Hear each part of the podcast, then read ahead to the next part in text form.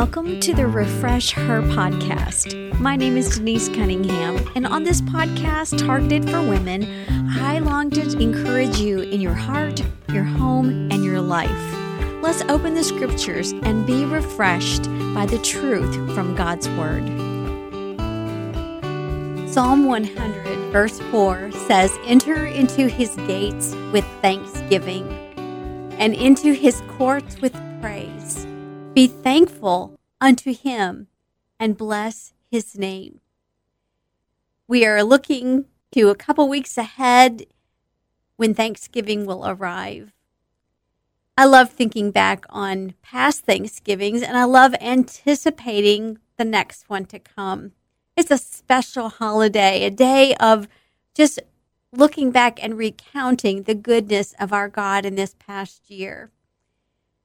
I had a lot of special Thanksgivings as a child, special foods that were prepared and just family gathered together. And when I think about my favorite Thanksgiving of the past, it has to be the one that was the year before I got married. I was in love, and I think that's probably what set this one off above all the others. And I was getting to host my very first Thanksgiving in my home which wasn't very fancy. It wasn't much. I lived in a 14 by 70 foot trailer. I was a school teacher, and so I had very meager means. And the guests at that Thanksgiving would be my boyfriend, who was soon to be my fiance, and of course, it's now who my husband is, and then both sets of our parents. And my kitchen was so tiny that if I wanted to open the refrigerator while there were people seated all the way around the table, or if I needed to go over to the sink during the meal, somebody was going to have to stand up and scoot their chair in so we could get by. And so, as I thought through having all those people in my kitchen, I decided to move my kitchen table into the living room and turn that into the dining area. I don't really remember the entire menu that I made, but I know that we had the the basics. We had turkey and we had mashed potatoes, and um, I was so thankful that my mom was there to help me with this first roasting of the bird. but I know that we also had some simple sides like green beans and a Jello salad, and that I that was the first time I ever tried my hand at making clover leaf rolls. And I don't know if they tasted good, but I know that I was just happy that they rose as they were supposed to do. And as part of the table decor, I made gingerbread place cards that were edible and had everybody's name written on them in, in icing. But I, I know that everything was just super, super simple. I didn't even have fancy dishes because I hadn't had a wedding shower or anything yet. So it was just the dishes were the ones that I had picked up at the grocery store every week. And I had cloth napkins that I had sewn myself on my little sewing machine, purchased uh, with a couple of uh, yards of fabric and made from that. And I served some kind of simple punch like the sherbet and ginger ale and some iced tea. It was very, very simple. But I can so clearly remember that as we were all gathered around in my little living room, I was so thankful for God's provision for this insignificant first grade school teacher. Uh, everything I had was just a grace gift from God. And here I was now seated beside my husband to be and my parents and my um, future in laws who had been so gracious to me as well. And that was so many years ago. But again, it left such a, an indelible memory in my mind of just the sweetness of it. Um, I think because my heart was just so thankful for all God had done in giving me a career as a school teacher and then providing so that I could be the hostess for my family to gather around and count God's blessings. And it's just a reminder to me that Thanksgiving can be a special holiday even when we celebrate it in a very simple way in our Pinterest and Instagram society, we can complicate the simple joys and really make more demands on ourselves than really are necessary. and it kind of adds stress and it subtracts some of the joy when we overcomplicate things. Now, this year, I have plans that I am to be the host for our family Thanksgiving. And as we approach the holiday and I've been thinking about it, I'm really trying to focus more on the why of Thanksgiving and my preparation than I am the what of Thanksgiving. And by that, I mean it's just important that I focus more on why am I doing it? What's the reason? What's my motive in bringing everyone together around my table? Is it so that I can show off my perfect home? Well, I don't have a perfect home, so that wouldn't be the case. Am I trying to prove that I'm a gourmet cook? Well, that's not true either.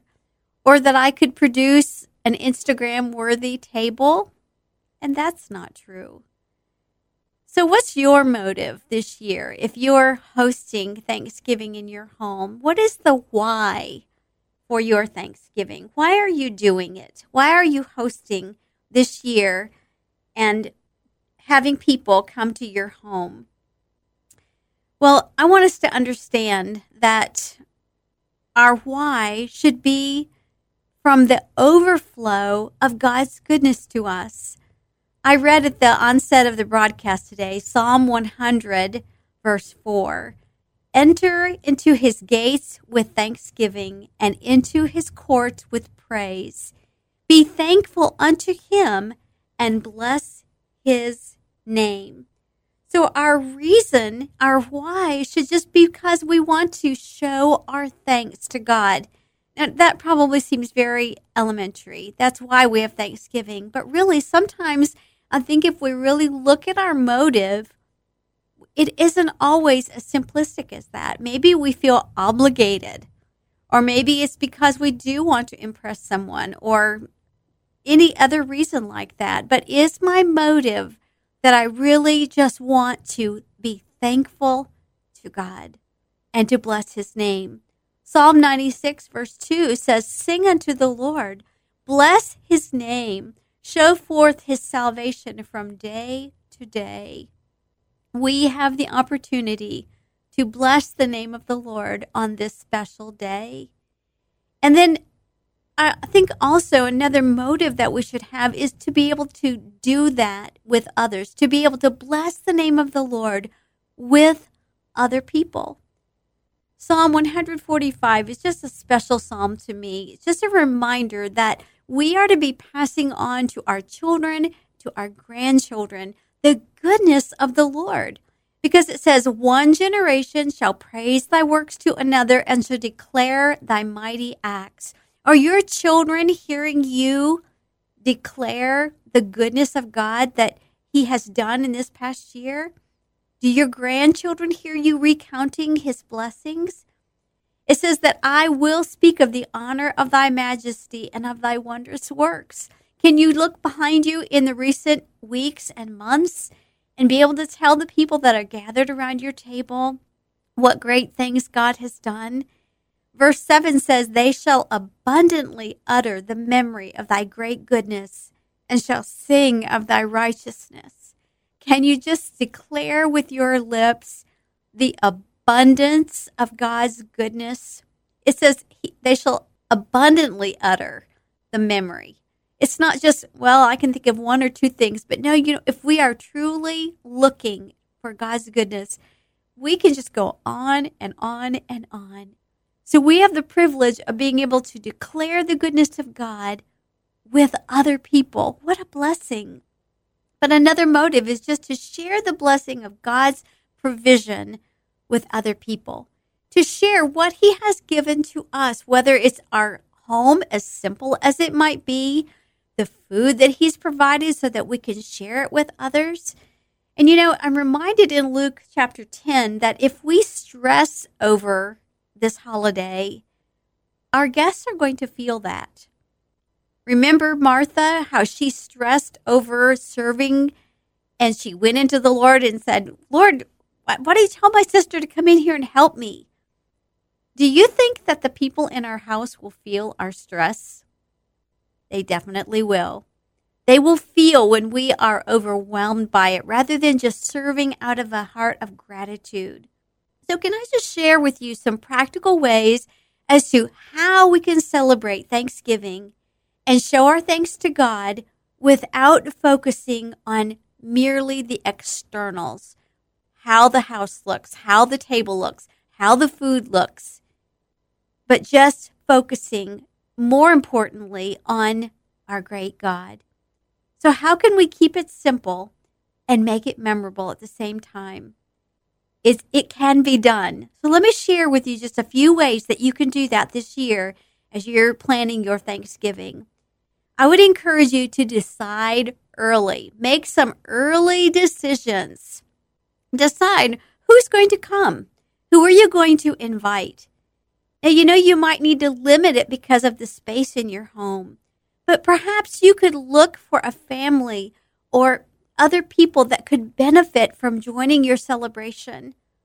Those people might be some unsaved people that need Christ. Do you have neighbors around you that you've been reaching out to that don't have anywhere to go for Thanksgiving?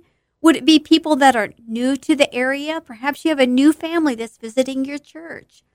What about a single person that could include perhaps college students or young single people, a widow or a widower that have no family? Invite them. So decide early who's going to come. And then you need to decide early what are you going to eat? Wow, when we decide that, we can't go uh, we shouldn't try to go overboard, but just to be able to keep it basic.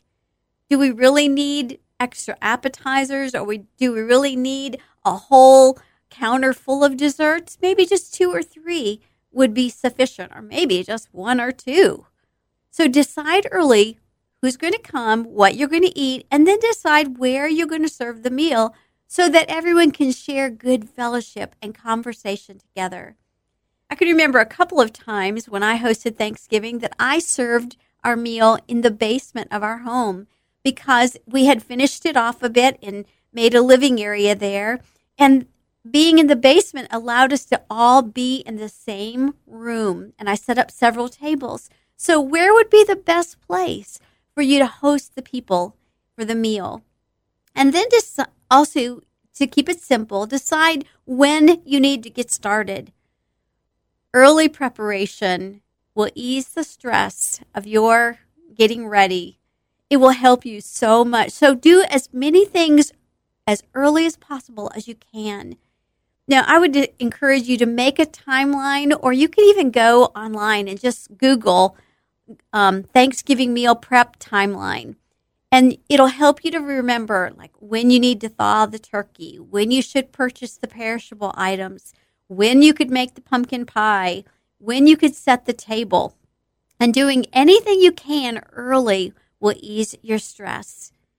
So you're going to decide early all of those things. And next, I want you to think about designating help. Now, if you have people that are coming and they say, What can I bring? Tell me what I can bring. Let them help. If they want to um, bring their special deviled eggs or they're going to bring the dressing, whatever, let them help you. Take the help. And if that's not possible, perhaps you could think about purchasing part of the meal that would already be prepared, like frozen rolls. The Sister Schubert rolls are so good. Or maybe a dessert that would be made ahead of time from Sam's Club or somewhere like that. So designate some help that you can get. And then this is so important don't feel pressured into elaborate anything, whether it be elaborate tables or elaborate decorations or even elaborate foods simply just use what you have.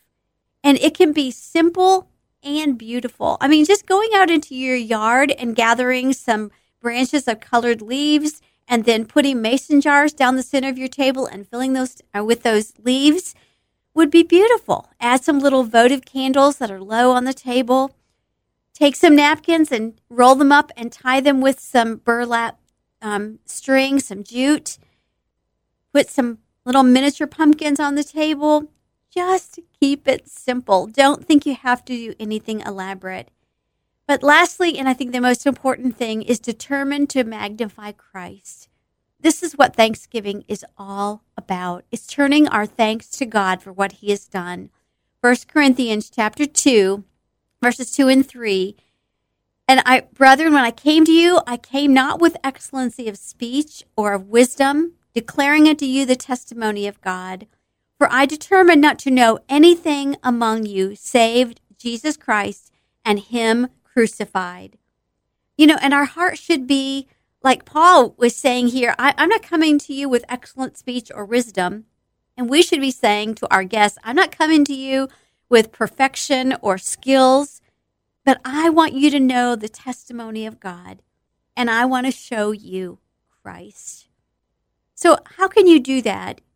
Perhaps either around the table or even after the meal is over, ask your guests to share God's blessings from the past year, or how they have seen God answer prayer, or how He was at work in their lives.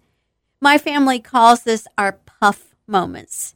Now, puffs as in the tissues, because invariably when we begin to share God's answers to prayer, how He has worked in our lives, how we have seen Him do mighty things, tears come. And so we need the puffs. The box of puffs is always at hand and we pass them around. So decide when you're going to have your puff moments. How about singing together? Just singing a simple song like, God is so good. He's so good to me. Psalm 59 16 says, But I will sing of your strength, and I will sing aloud of your steadfast love in the morning. For you have been a fortress to me and a refuge in my day of distress. And then end your time with prayer. You know, sometimes hard things have been shared, so you might be able to stop and just pray for those needs. Your guests will surely look back on this Thanksgiving as a memorable one because the focus, the why of the Thanksgiving was right. It won't matter that everything wasn't perfect because it's not going to be, but your hearts will be so full that it will cover any imperfections that happened. And sometimes even those imperfections will be laughable moments that you can remember. So, can I just encourage you to refresh the way that you prepare for and the way that you host Thanksgiving this year. It will be a memorable time for you and for your guests. Be sure to check out the show notes for links that are relatable to the episode that you just heard. Why not share this episode with someone else that you know who needs to be refreshed?